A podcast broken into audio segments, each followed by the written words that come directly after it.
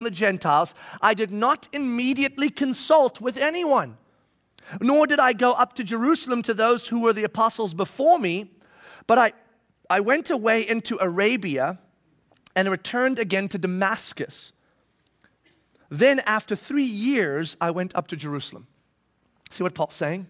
Listen now. Watch what Paul's doing. Remember, he's building a case here that the gospel is not a man made creation from men through Paul to them, but it is directly from God, so that Paul is preaching the gospel God gave Paul to preach. So here's what he says My conversion was, in fact, an act of God directly in my particular context.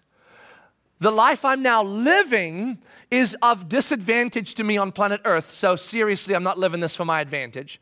And after conversion, I didn't go up into a discipleship small group. I didn't join a missional community. I didn't jump into the normal system. It's a good system to jump into, but I didn't because I, God knew I would need to be writing these letters.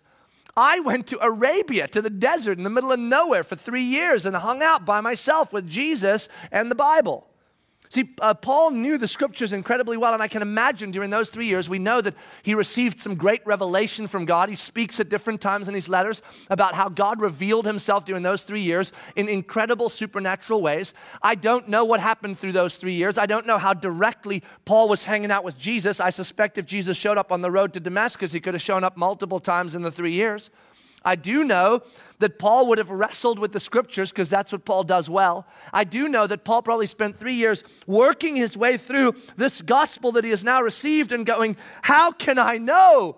Everything I've ever known is opposed to this. How can I know? And then discovering it was never opposed to it, it was a part of the story and seeing the gospel fold in. Those three years were critical for Paul.